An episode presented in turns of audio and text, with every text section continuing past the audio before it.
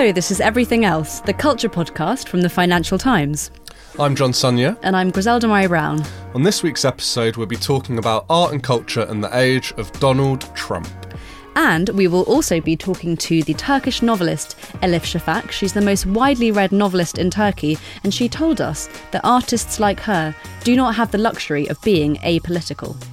And we'll find out what it's like to have lunch with the man who invented card counting and beat the dealers of Las Vegas. Despair in the weeks following the election has now kind of turned into constructive rage, so it feels like a time we almost have to talk about Trump and what it means for art and culture. We weren't going to do it this week. No, we had a completely different segment lined up, which we decided to scrap at the last moment, but we felt we had to do something this week. The news cycle is almost on speed. We don't know what's going on in the world. Every day, new things are being announced. Culture is Trump. That's what it's become. Culture is Trump. And so that begs the question, what is the space for culture? What should art do at a time like this? There have been lots of recent examples of artists staging kind of their own little mini protests, some far more successfully than others. Yeah. Recently, the artist Christo, who is famous for wrapping things up, he did the Pont Neuf in Paris, the Reichstag building. He was going to... What do you mean wrapping them up? I don't know this guy's work. He wraps them up, like you'd wrap up a Christmas present. He would wrap up the whole of the Reichstag. It was in this kind of billowing white fabric. That's it. He covers things. So he was going to do this with a portion of the Arkansas River in Colorado. He was going to literally cover it with material. It's quite hard to describe these, but really you should Google the images because they're really fantastic. This is obviously on federal land, and he said, I think last week, I can't do a project that benefits this landlord. So he's kind of boycotting Trump. And boycott has been one of the ways, I think, which artists have responded and said, we refuse to engage in this. My favourite boycott was at Trump's inauguration, and lots of big musicians refused to perform, but I love the fact that the Bruce Springsteen cover band... They're called even, the B Street Band. Yeah, I didn't even know the name, who does? The B Street Band refused to perform, saying, you know, that would be kind of... They would insult the boss. Yeah. So that was probably my favourite diss, but not a particularly important one. No, I mean, Trump is a toxic brand for the arts. It will be interesting to see going forward who... You know, how they deal with this, with him as president. Shia LaBeouf as well. You actually showed me that stream, this live stream going on at the moment. Yeah, it's at the Museum of the Moving Image in Queens in New York. He set up a little camera on the wall. Inviting anyone and everyone to kind of go and record a message. Yeah, you just go and stand in front of it. Yeah, and you say, he will not divide us. And it's a 24/7 live stream. You can check it out whenever you want. Shia LaBeouf was actually arrested, and this is why it made the news, because he got into some kind of ruckus with somebody outside at the site of this protest. Neo-Nazi, right? Yeah, I mean, we don't know exactly what happened, but I think that he was that this person was said to have said Hitler did nothing wrong. So the idea of he will not divide us is quite important there. And all these mini protests, kind of when we were talking about it, really made us think of what the art world more collectively is going to do about a problem like Donald Trump. Some artists think they can change the world, or, like W.H. Auden, he said, poetry makes nothing happen.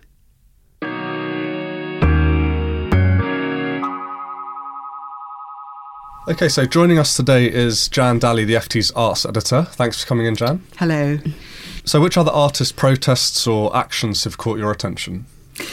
I think that artists obviously have got to take a decision now, what they're going to do.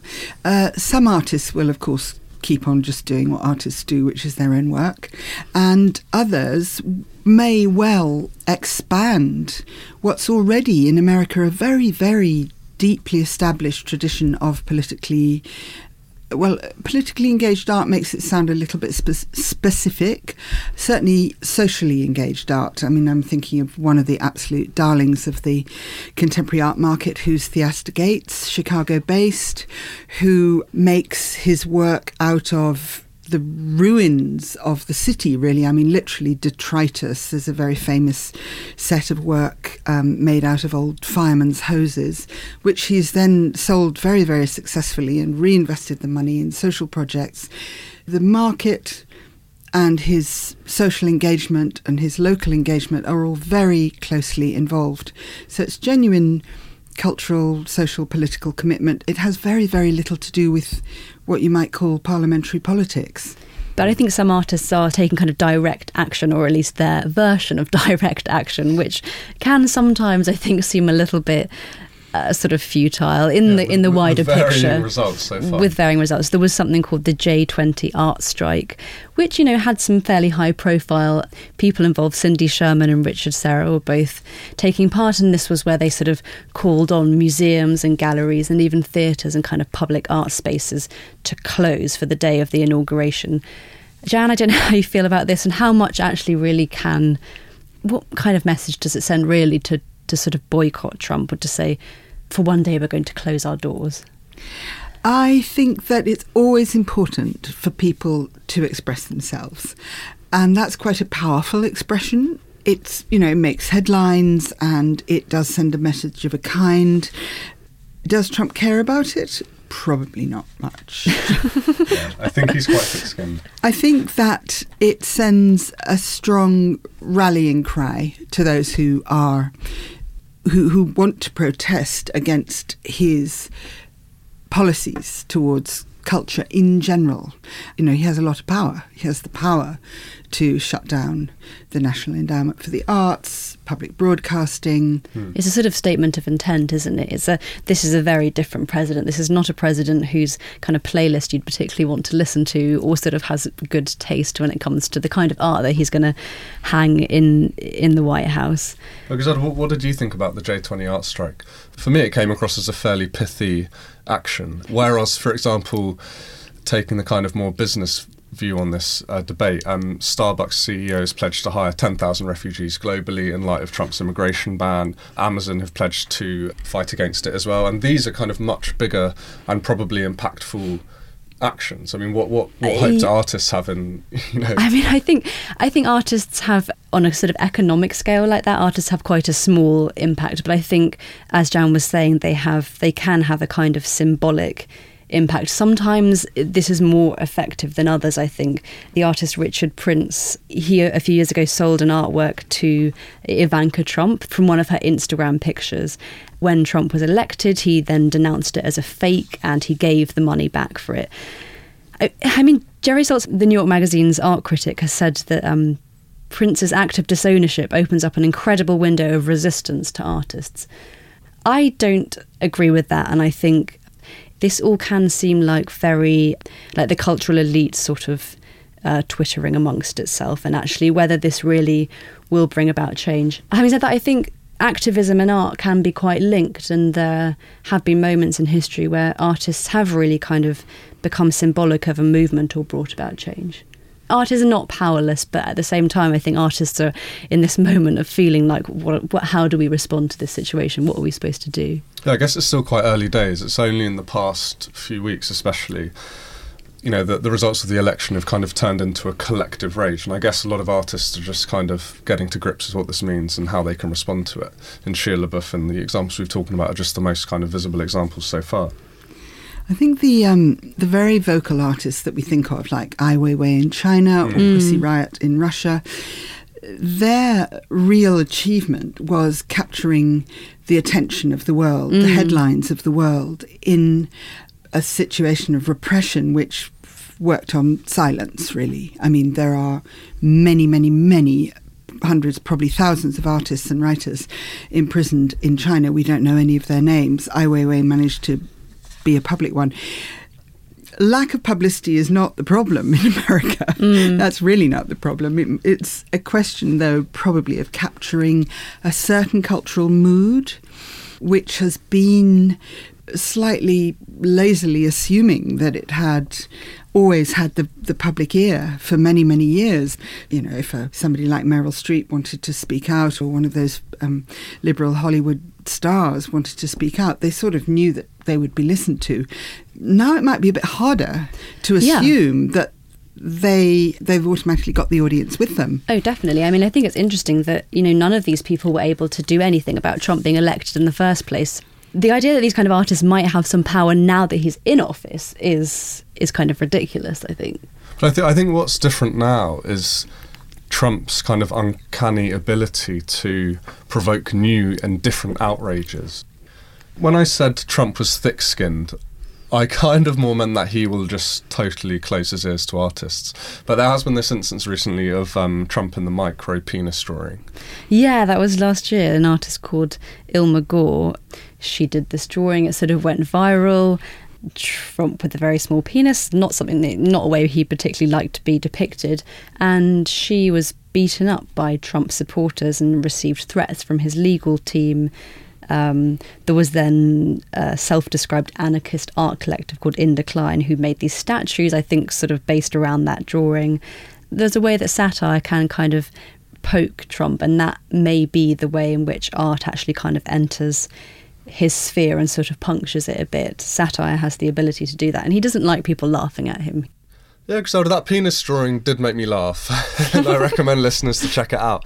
But at the same time, I just think, slightly cliche to say it, but when real life is stranger than fiction, satire just doesn't really cut it. I mean, there have been so many Saturday Night Live sketches, Trevor Noah jokes, even Charlie Brooker's Black Mirror, which don't really come close to piercing the reality, the terribleness of this reality we're going through. I think satire has to kind of step up to the challenge of a President Trump. And, we've only had a week and a half so far, so we'll see what the next 4 years will bring. John, one thing I've been thinking about is how culture at the moment has almost been displaced by Trump. Trump's story is being played out on multiple platforms and artists aren't massively having their voices heard. But obviously in times of struggle, that is really when art, music, protest art comes to the fore. Well, if the question is, does culture even matter now? Well, of course. I mean, that's where I live my life. I think it absolutely matters. Mm. And the extraordinary thing about culture in the widest sense, we've been talking mainly about the visual arts, but let's not forget the songwriters, the people writing theatre. We've talked about satirists. I think that they all flourish in tough times. I mean, times that are not necessarily materially tough, but are tough in terms of having a kind of prevalent establishment thinking that they want to react to or rebel against. It'll be very interesting to see, for example, songwriters, what they're doing, what kind of theatre is coming to. It's not going to be coming to Broadway, but it'll certainly come to off-Broadway, but it'll also come in the middle of the country. I think the important thing to remember about, particularly about the public subsidies in America, is that they have quite substantially been devoted to much smaller places, not the big cities on the coasts. And those are places that are very dependent. Yeah, it's kind of local radio stations and things rather than the Metropolitan Museum. Yeah. Exactly. The Metropolitan Museum will thunder on in its tremendous way. Whether they'd have the guts to put on somebody called Nasreen Mohammadi. It's another thing. She was Indian, but that was what the Met opened its new building with, which would probably now be considered quite a provocative thing to do. It's interesting that things will be considered provocative, that in the past her work isn't particularly political and provocative. It's sort of very refined sort of abstraction, minimalism. But I think we're living in this climate now where what was once the norm is no longer the norm, and how that plays out in culture will be quite interesting. I was thinking about what you were saying about art sort of flourishing in difficult circumstances, and I think almost if you take that to a sort of logical extreme and think about art in times of war, of course we would wish war not to happen, but the art that is produced in those times can be quite interesting sometimes. I mean, Guernica was one of the most famous examples, of course, of kind of a political artwork. It sort of captured the attention at the World Fair in Paris in 1937 and then toured for almost 2 decades, which is really a long time, and lots of people in the world saw it. Thinking of photojournalism as well, I mean, that's been some of the most important artwork. And I guess also because photojournalism sort of straddles journalism and the art world, it immediately has a bigger audience.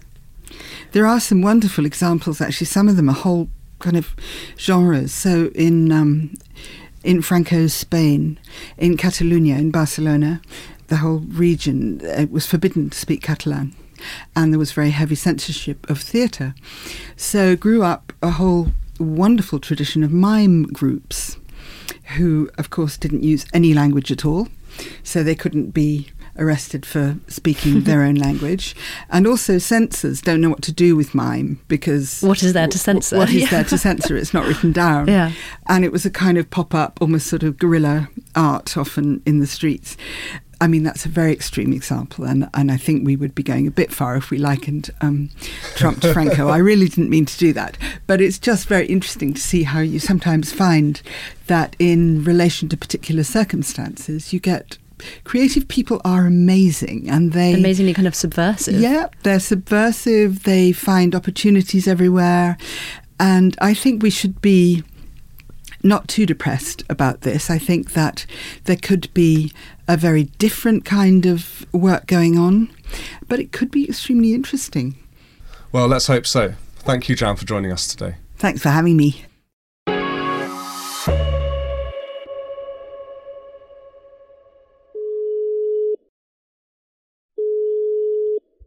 Hello? Hey, John, it's John. So you've just had lunch with Edward Thorpe. How was he? He's a quite incredible person, which I think I could have probably guessed beforehand.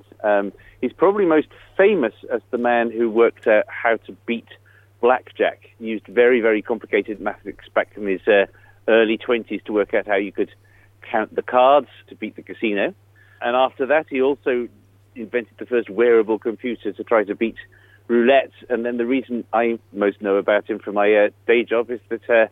He's generally regarded as the godfather of quant investing. He was the first guy to take advanced mathematics and computers and apply them to investing money. And it's worth saying that when he invented card counting was quite a long time ago now, wasn't it? Yes, he's 84, although you'd absolutely never think that to look at him. And the card counting was back in the early 60s. So he's very, very much regarded as the forerunner of the whole school of ironically, exactly the kind of people who helped crash the system back during the Lehman Brothers crisis, the people who spend a lot of money using a lot of leverage, betting things with computers, and spend their spare time competing against each other at poker. He, in many ways, is the godfather of those people, the forerunner. Now somebody who very, very, very strongly disapproves of what currently goes on in Wall Street. Oh, so where did you guys meet? Well, we met, he lives in Newport Beach, which is a very glorious, luxurious place in Orange County, to the south of LA. He's up at the top of a hill with a great view over the Pacific. I met him in his office, which again gives you the classic sea view. Obviously, given what I've already told you about him, I was a little nervous about meeting this guy. He seems a little intimidating on paper, but he's actually very lovely, very friendly man, big grin always across his face, and incredibly fit. And he took me to drive me to the restaurant, very proudly showed off this gorgeous bright red Tesla sports car. Very flush. Well, which he tells me is much better than his old Porsche.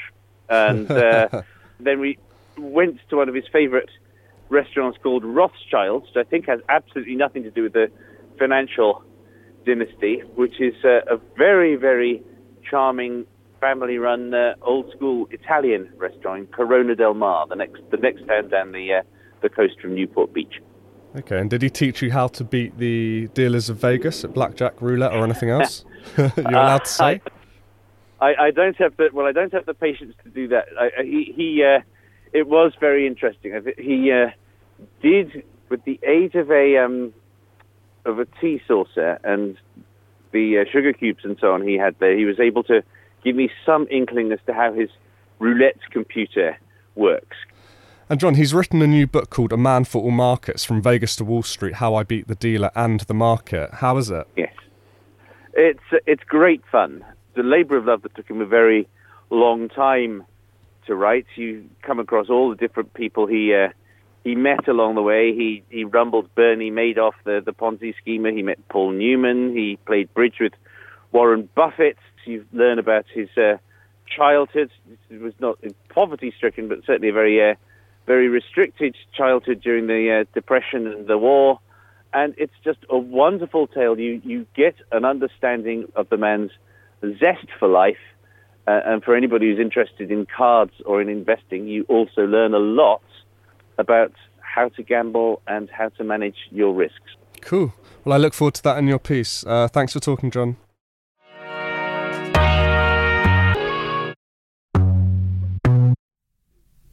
Next up, we have another cultural figure who is very engaged in politics. We have the Turkish writer Elif Shafak with us.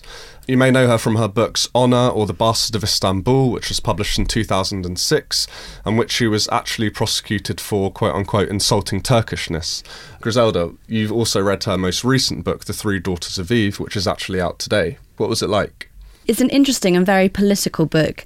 She tends to tackle these very big current issues through the characters in her fiction. Three Daughters of Eve is no exception. It's set in present-day Istanbul at a kind of society party, but also in the 1980s in Istanbul. And it's about sort of secularism and Islam. The main character then goes to university in Oxford and she meets these girls who have different relationships with God, with Islam, with feminism. So it's tackling these kind of things that Elif Shafak is very interested in. Yeah, we often think of novelists as it's quite a nice, gentle job, if you can call it that, whereas she is also like a political commentator. She writes about feminism a lot. She's very politically engaged, isn't she? She's absolutely not an artist who kind of shuts herself off and sits in a garret writing. She writes opinion pieces for newspapers on top of her fiction. She speaks in public and she's a real kind of public figure. And she actually speaks very interestingly in the interview about how being a novelist, being a writer of fiction in Turkey is a very public position in quite a different way from how it is here in the UK. Okay, well, here is Elif Shafak talking to us in the studio. The role of a writer in Turkey is so completely different than the role of a writer in the UK. It's a bit like being a public figure. And it's a society that's very much writer-oriented rather than writing-oriented. You can be judged by people who haven't read your work. It's a society where there are lots of emotions, lots of anger, but in a strange way where books also matter. Sometimes I think to myself, it feels like being kissed on one cheek and being slapped on the other cheek exactly at the same time. That's what it feels like to be a Turkish writer.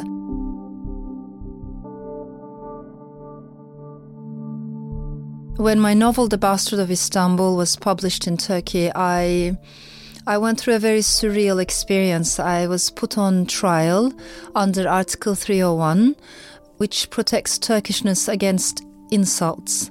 But nobody knows what exactly that means. It's so vague. And many, of course, journalists, scholars have been put on trial under Article 301.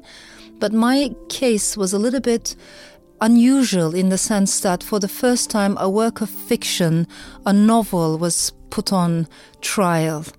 And this is a book that talks about Armenian genocide. It tells the story of the 1915 and, it deals with memory and amnesia. So when the book came out, it became the target of Turkish ultranationalists who accused me of betraying the Turkish cause. And I remember it very vividly. There were mobs on the groups, or maybe I should call ultranationalist groups on the streets, burning EU flags and spitting at my pictures. And my Turkish lawyer had to defend my Armenian fictional characters in the courtroom because the words of these fictional characters were used as evidence in the courtroom against me. It was a little bit, perhaps, nerve-wracking, the whole experience, and I had to live with a bodyguard for a year and a half, almost for 2 years.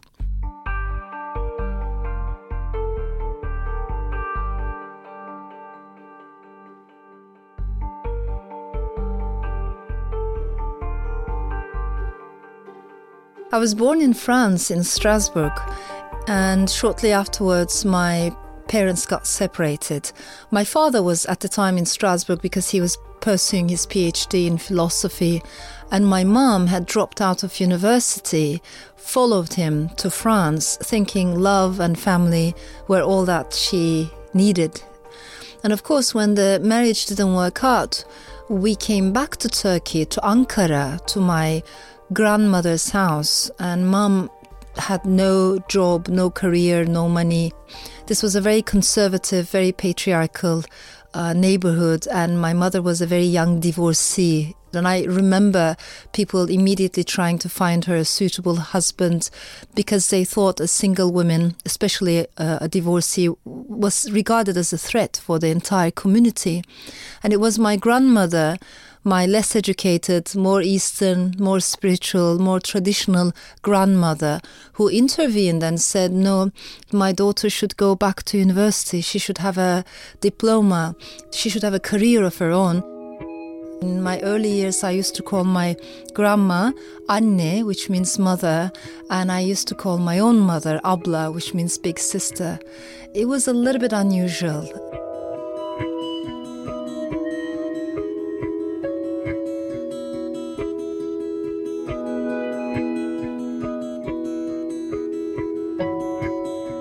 By the time I was 10 years old, my mother, who by then had graduated with flying colors and had entered the foreign ministry, she became a diplomat and she was posted to Madrid, Spain. So I found myself zoomed from this very conservative, middle-class Muslim neighborhood into a posh international school in Madrid. I was an introvert, I was a lonely child, and I think books changed me a lot. After Spain, we went to Amman, Jordan, Cologne, Germany. I came to Istanbul on my own in my early 20s. Then I moved to Boston, Michigan, and Arizona, Tucson, of all places. Then I went back to Istanbul, and then I moved to London. So life for me, I guess, has always been quite nomadic. And I do believe that it's possible to have multiple belongings. I'm an Istanbulite, but I'm a Londoner at the same time. In my soul, there are elements from the Middle East, from the Balkans, from the Mediterranean.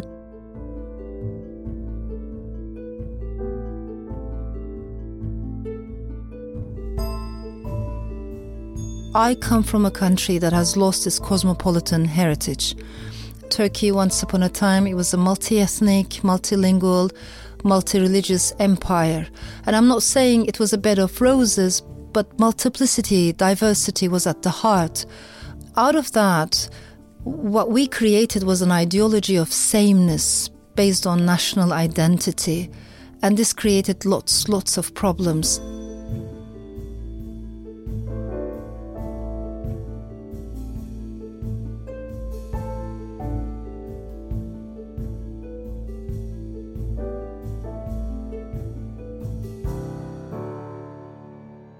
I honestly think the most difficult profession in Turkey today is journalism. Today there are more than 150 journalists in Turkey in prison. My motherland has become the world's #1 jailer for journalists, surpassing even China. And at the same time, there's a deep intolerance, almost paranoia when it comes to dissident views and voices. The moment you say anything critical, you are labeled as a betrayer.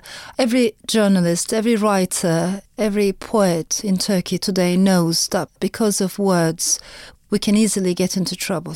Because of a poem, a tweet, even a retweet, a book, a novel, you can easily be sued, demonized in pro-government papers. Overnight, you can be put on trial, even imprisoned or exiled. So there's a lot of pressure and there's a lot of self-censorship. But self-censorship is something we do not talk about much because I think it's embarrassing. To be honest, if you're a Turkish writer, I think, or if you're a writer from wobbly democracies like Pakistan, Nigeria, Egypt, you do not have the luxury of being apolitical. If you care about what's happening outside your door, you can't just say, okay, I'm only writing my stories.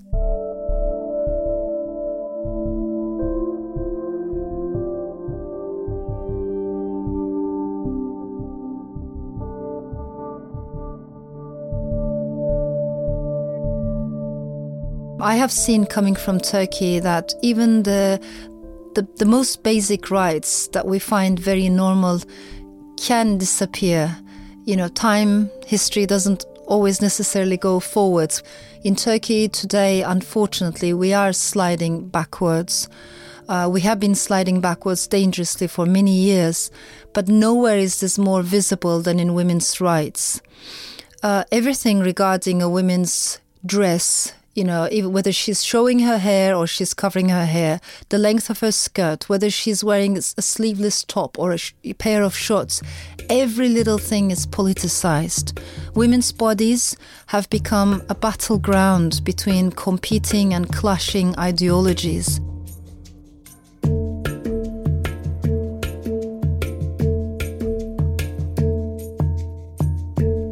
I've never had typical, if I may put it this way, conventional marriage, at least by Turkish standards. I've always been an independent soul. When we got married in Berlin, my husband went back to Istanbul and I went to Arizona, and we had to commute between Arizona and Istanbul. It was 26 hours flight, quite difficult. For me, there can be no love if there's no freedom.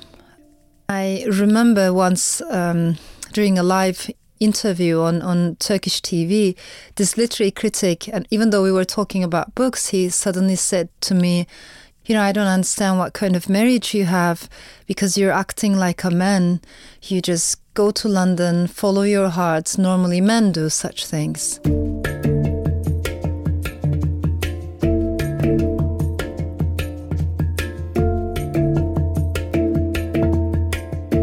I moved to London about 7 years ago now with my children. It was one of the many irrational decisions that I have taken throughout my life. I feel very attached to the English language. I write in English since I was 10 years old. At the time, Spanish was my second language. English was my third. And it's an interesting commute between the Turkish and English language. I realized over time that if there's sorrow, melancholy, loss, longing in my writing, it's much easier to express these things in Turkish. But when it comes to humor, irony, satire, much easier. I find it much easier to express it in English.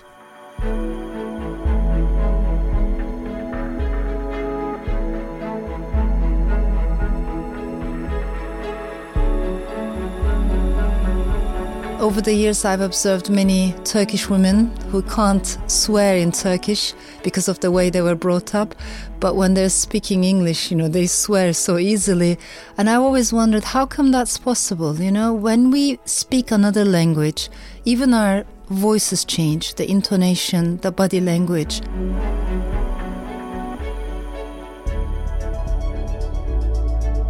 I have a lot of respect for journalism. But to me, nothing takes the place of storytelling. Stories reach out to the cracks and crevices existing in the society. Empathy is very much at the core of the art of storytelling. In today's world, all extremist ideologies, the very first thing they do is to dehumanize the other. This is what ISIS does to Yazidis. This is what the Nazis did to Jews.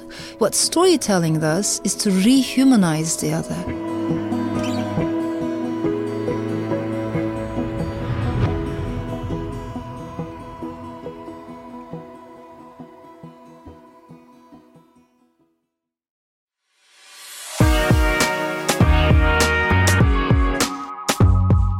Elif Shafak's new novel, Three Daughters of Eve, is out now, published by Viking.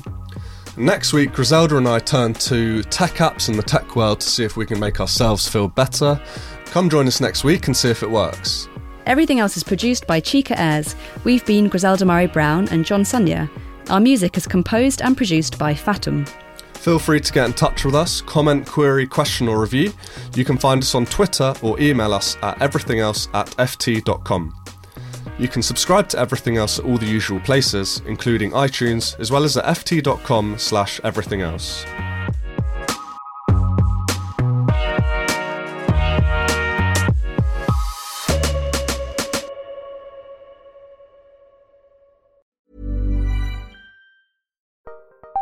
Join Capital Group CEO Mike Gitlin for a new edition of the Capital Ideas Podcast. In unscripted conversations with investment professionals, you'll hear real stories about successes and lessons learned, informed by decades of investment experience. It's your look inside one of the world's largest asset managers. New episodes are available monthly. Subscribe wherever you get your podcasts. Invest 30 minutes in an episode today. Published by American Funds Distributors, Inc.